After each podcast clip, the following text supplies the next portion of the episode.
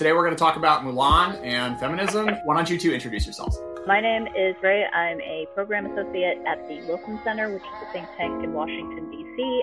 I am Xiran. I'm a recent university graduate. I have a book deal, I guess. Iron Widow. It's a Pacific Rim meets The Handmaid's Tale retelling of China's only female emperor. It's coming out next year. I, I post history tidbits on the internet, but it's mostly non-serious because I'm not an academic. Um, I just like 800 year old cat poems, I guess. Ostensibly, we're going to talk about Mulan. Xiran, why don't you why don't you kick us off? What were your first impressions? I knew that movie was trouble like two minutes in when it started being like, oh, if you had a daughter whose chi was so strong, would you tell her that only sons could wield chi? And I was like, oh no, what did they spin chi into? Because like chi is just something like in traditional Chinese medicine, it's just like the life force that goes through everyone. And then in the movie, they made it they made it like some sort of like the force kind of supernatural thing, and then also like they made it gendered for no reason. While Chinese culture has enough misogyny, we didn't need this like addition from the four white screenwriters. By the way, this movie has a white director, white screenwriters, and a white costume designer, and it was just like Disney said that they wanted to produce um, a more faithful adaptation to the Ballad of Mulan, the original folk story. And that's why they removed all the iconic songs and all the fun about the cartoon Mulan. And uh, if you have like white people producing that movie, just does not feel sincere to me. Yeah, and the irony of that comment, of course, is like never has there been more money and talent into costume design and set design in in the tens, you know, hundreds of millions of dollars that Tencent and IG and, and what have you are pouring into these sorts of costume drama. Yeah, no, exactly. And peak Hollywood is them, like they paid for this white costume designer to travel around the European museums with the looted Chinese artifacts, and then China to soak up the culture when they could have just hired someone with who like grew up in that culture and doesn't need to be paid to be sent on vacations and stuff. So it's baffling. They like made their jobs harder for themselves. The sort of impression that it left on me was kind of like how Disney conceptualizes China at Epcot, which is one of their theme parks that sort of showcases different cultures around the world, but in a superficial way, like really focusing on the aesthetics and the architecture. So I think that was what I felt like in the movie, sort of going off the bat. I've watched a couple of other Disney's live action f- films, and mostly my assumption was that they were going to focus more on how it looked than doing anything super groundbreaking. However, like the the politics of it really like spun out in a kind of interesting direction in that the depiction of China really emphasized defending the emperor, defending the Silk Road, which was not something that I think was a really big theme in the 1998 film. And so that from a political perspective was really interesting given the role of the Silk Road in China's current real political stakes. The Belt and Road Initiative by Chinese government projects ha- are, have been going on since I think they kicked it into high gear 2017 or so. And not to make too much out of how it works in the movie, but there you see this conscientious effort to try, emphasis on try, to reach out to Chinese markets and Chinese audiences, but the points that I assume will really fall short with that audience is like Xiran just said, the concept of chi is something that I don't think American or Chinese audiences are really going to get. And the concept of sort of filial piety is also something that's not really depicted in a way that makes sense to Chinese viewers or American viewers, certainly not diaspora viewers that I'm seeing react to this film. Yeah, so let's come back to filial piety in a second. But it's interesting you say that, Ray, and thinking about like the timeline of this script in the movie, it's almost like some Americans were reading English language think tank reports about China and like trying to do something that would seem nice, like in this circa 2017.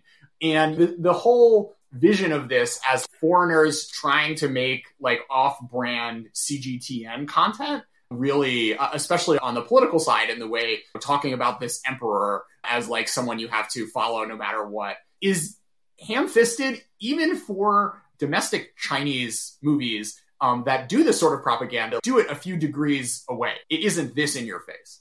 No, and I think they definitely allow for a slightly more sort of character arc development, uh, whereas I think that the, the the narrative for 2020 Mulan really just it felt like they were trying to check boxes off of a checklist versus actually yeah. stitch together a sort of compelling narrative for their protagonist, which that's that's one of the things that yeah, and I, I know that there were certain things that you know certainly Chinese audiences and maybe some diaspora viewers found off, like too much slapstick, weird sense of humor about 1998, but they did try putting together a character arc for their main character.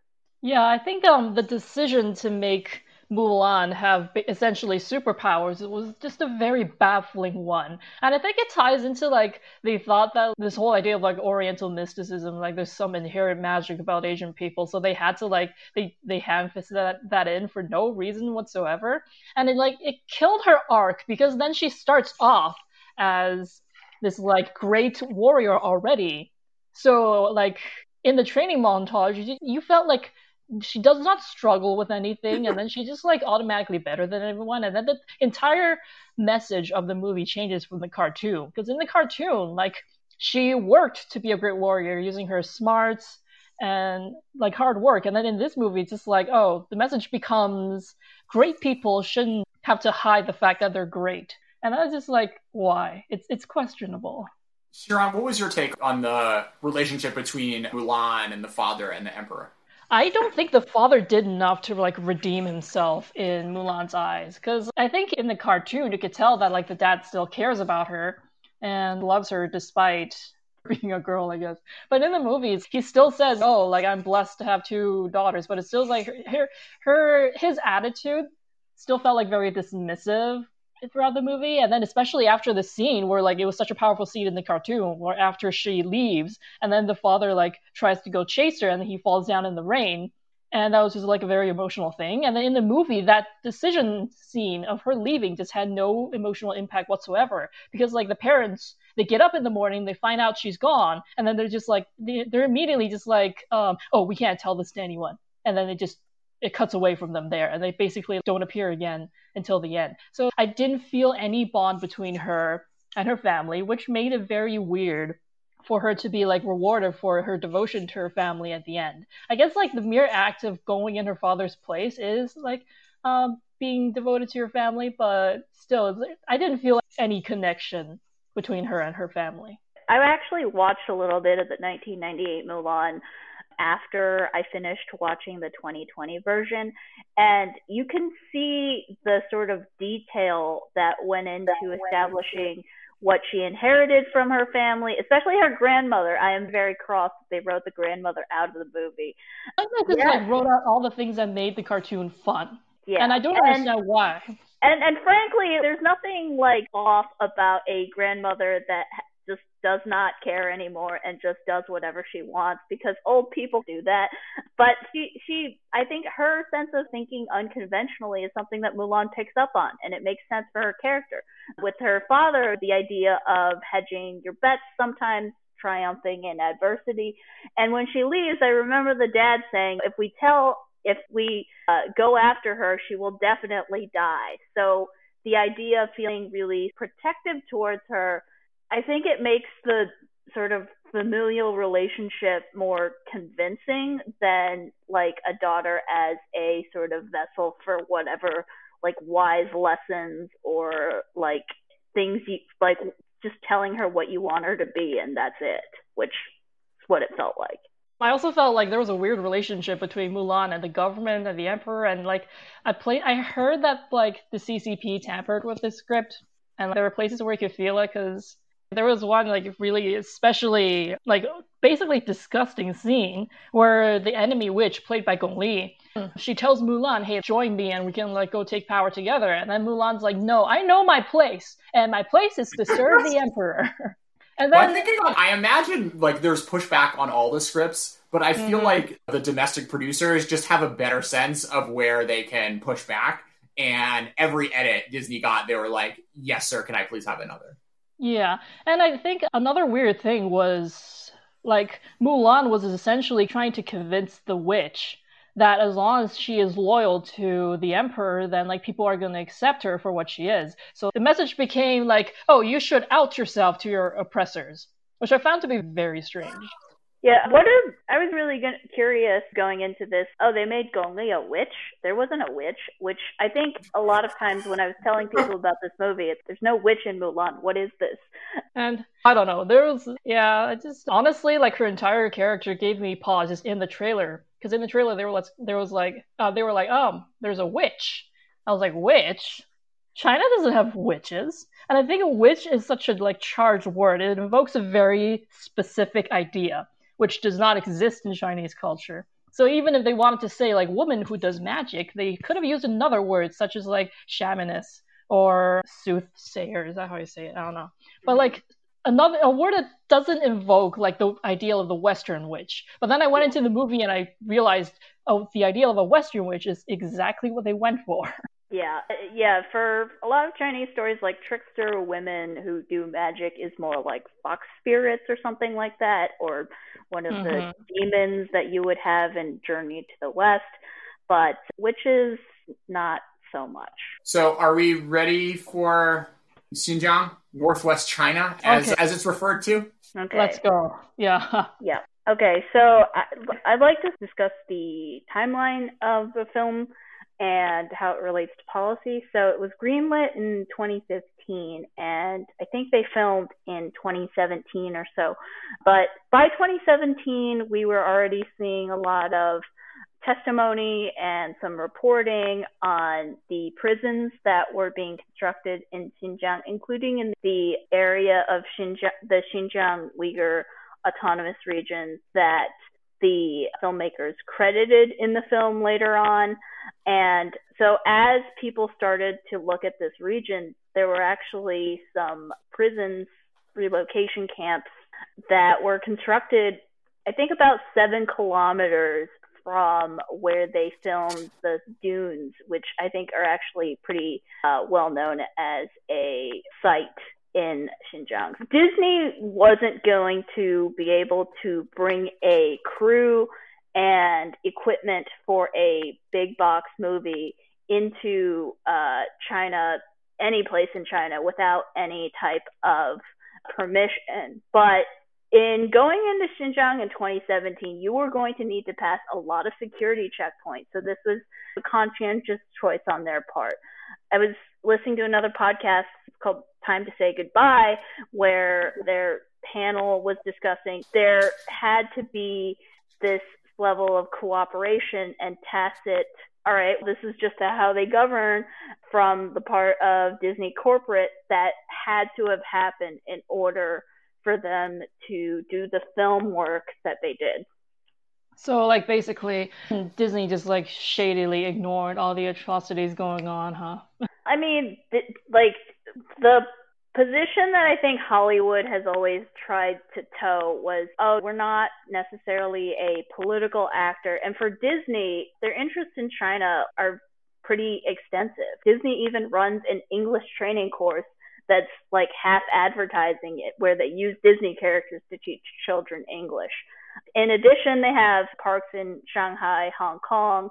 They've relied extensively on the China box office. And so these frankly, very capitalistic interests have really shaped how Disney's approached different types of politics and their sort of aversion to getting sort of really vocal on uh, Chinese politics. When I think Liu Yifei posted on Chinese social media, like I support the Hong Kong police. I, I think there was a part after it's like you can dislike me if you want or something like that. Uh, Disney didn't say anything, even though at that point she had already been cast as Mulan. Uh, Donnie Yen's also been very pro Hong Kong police, but throughout the whole process, like Disney has been very hands off when it came to sort of Chinese politics and how it may have tangentially crossed over with the movie. But the credits bit where they thank different local governments in Xinjiang, I think puts the ball more in Disney's court than any um, of their actors. And this is why I think criticism on that level is going to be a little bit harder for them to ignore. I, I, I look at technology companies and their relationships with China, and I think that they tend to be characterized by how they interact with China when they think that there are profit opportunities or there's an opportunity to reach markets. But the mismatch here is that right now China and the United States are in a period where diplomatic relations are not good and we don't know when diplomatic relations will improve. And what this does to businesses is businesses kind of pivot.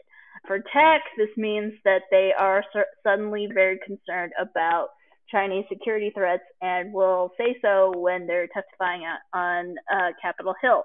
But for Hollywood, it's going to be more complicated because they still have that market access for those that can still clear Chinese censorship.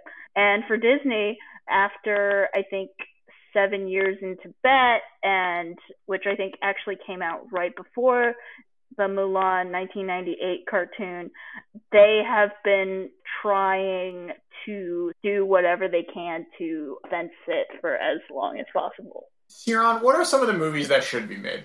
Oh man, you mean by like Disney? Or I, I don't know. I just want to hear you pitch screenplay ideas for 20 minutes, but maybe we, oh should, we should probably make it relevant. So, like, what is the sort of U.S. China production collaboration involving Chinese actors and Chinese content that you think is uh, the sto- like a story worth telling for for this moment? I would love it if they adapted my book.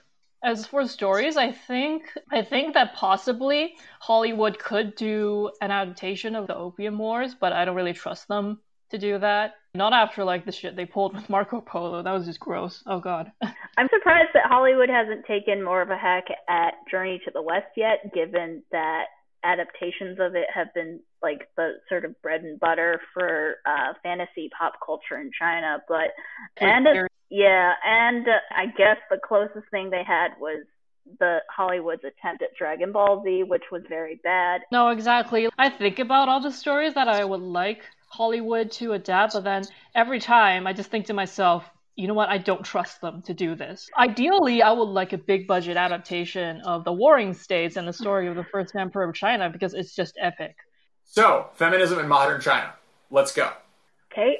When we think about how Mulan really factors into feminism and how women are seeing themselves in modern China, intellectually, the movie and the sort of writing behind it I don't think it really gets into the issues that they're facing, whether it's the stress of work life balance, the issues of really being undermined, oftentimes, like the sort of inequalities of women being expected to do clerical work in a workspace or women expecting to expected to like look a certain part Alibaba, which is a giant tech firm in China, I think came under fire for featuring, showcasing, oh, we have such good looking women workers in a job ad. And so this is modern day China, but there's not, like, there are certain convergence points to the sort of gripes and grievances that women have that can play out in a, a film like Mulan, where they have that, that they might connect to. But given the sort of general kind of over seriousness of how Disney approached this, I think it was definitely a missed opportunity to connect to Chinese women and the real issues that they're dealing with in favor of something that seemed like seemed more quote unquote Chinese, but not actually Chinese. A criticism that I've seen a lot in, on the Chinese review side of this movie is that it's a bad movie because it's a feminist movie. Like feminism is a straight up a bad word in China in a lot of spaces, which is a lot to unpack there. Mm-hmm. But then, mm-hmm. like they call Nuquan like woman punching or like woman fisting, but woman fisting sounds wrong in English. Yeah but like they use it as an insult yeah. and then so like say even anything about gender dynamics like someone pops up and be like oh you're a feminist so they they make that out to be a bad word And so I think so they their attitude is that this movie is bad because it's a movie that promotes feminism. Yeah, there was a clip I think going around where Jet Li and his daughters were being um, interviewed on a red carpet, and the daughters, oh, I like this movie because it it's an opportunity to about feminism and then he cuts in and is like oh it's about loyalty to family. And you could see her sort of side-eyeing her dad. When he's i stand his daughter. Okay. But yeah like i stand jet li's daughter for like side-eyeing her dad because like probably jet li was like oh this this isn't a movie about feminism. It's a movie about loyalty. Because like yeah. There's a stigma around feminism and if you think about it like why why is there a stigma about feminism i think like the psychological root of that is like anti-feminist people thinking, oh, women don't deserve all these things that they're asking for. What the hell? The scholar Leta Hong Fincher has written about this in her two books, but essentially, that feminism and other types of civil society organizing, so labor unions, uh, LGBT. As of late, the government has also gotten really leery about people sort of congregating in groups to organize because if it's not necessarily something that's really, really politically safe and politically centers the government, then they sort of start assessing the risk factor in those types of, you know, groups, communities, organize, organizing efforts. So uh, feminism, even though on the surface level it shouldn't cross over with politically sensitive issues, a lot of things are becoming politically sensitive issues within China. Which is just so annoying because like imagine like trying that hard to control your people. It just like it reeks of insecurity to me. Like why are why are you like so insecure in your role that you have to do this and like make people resent you more? It seems counterproductive. A giant shift in modern chinese society is that women are like not only expected to have children and like take care of the children they're also like it's not cool to be taken care of by men anymore so like you can't even expect to be a stay-at-home mom because like you're looked down upon and you're like, oh, then you're only using this guy for his money. Mm-hmm. And so like women are expected to take on double burdens and men are not they're still unwilling to take on the burden of child rearing. There is so much bitterness. You know how in China, um, women won't even consider marriage unless the guy has a cow uh, uh not a cow.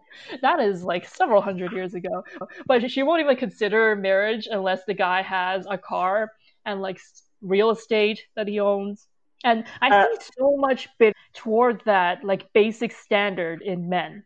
And which is just like well, how, why are you so entitled that you think that you could have a wife and have a family if you don't even have that basic level of financial security. What the hell?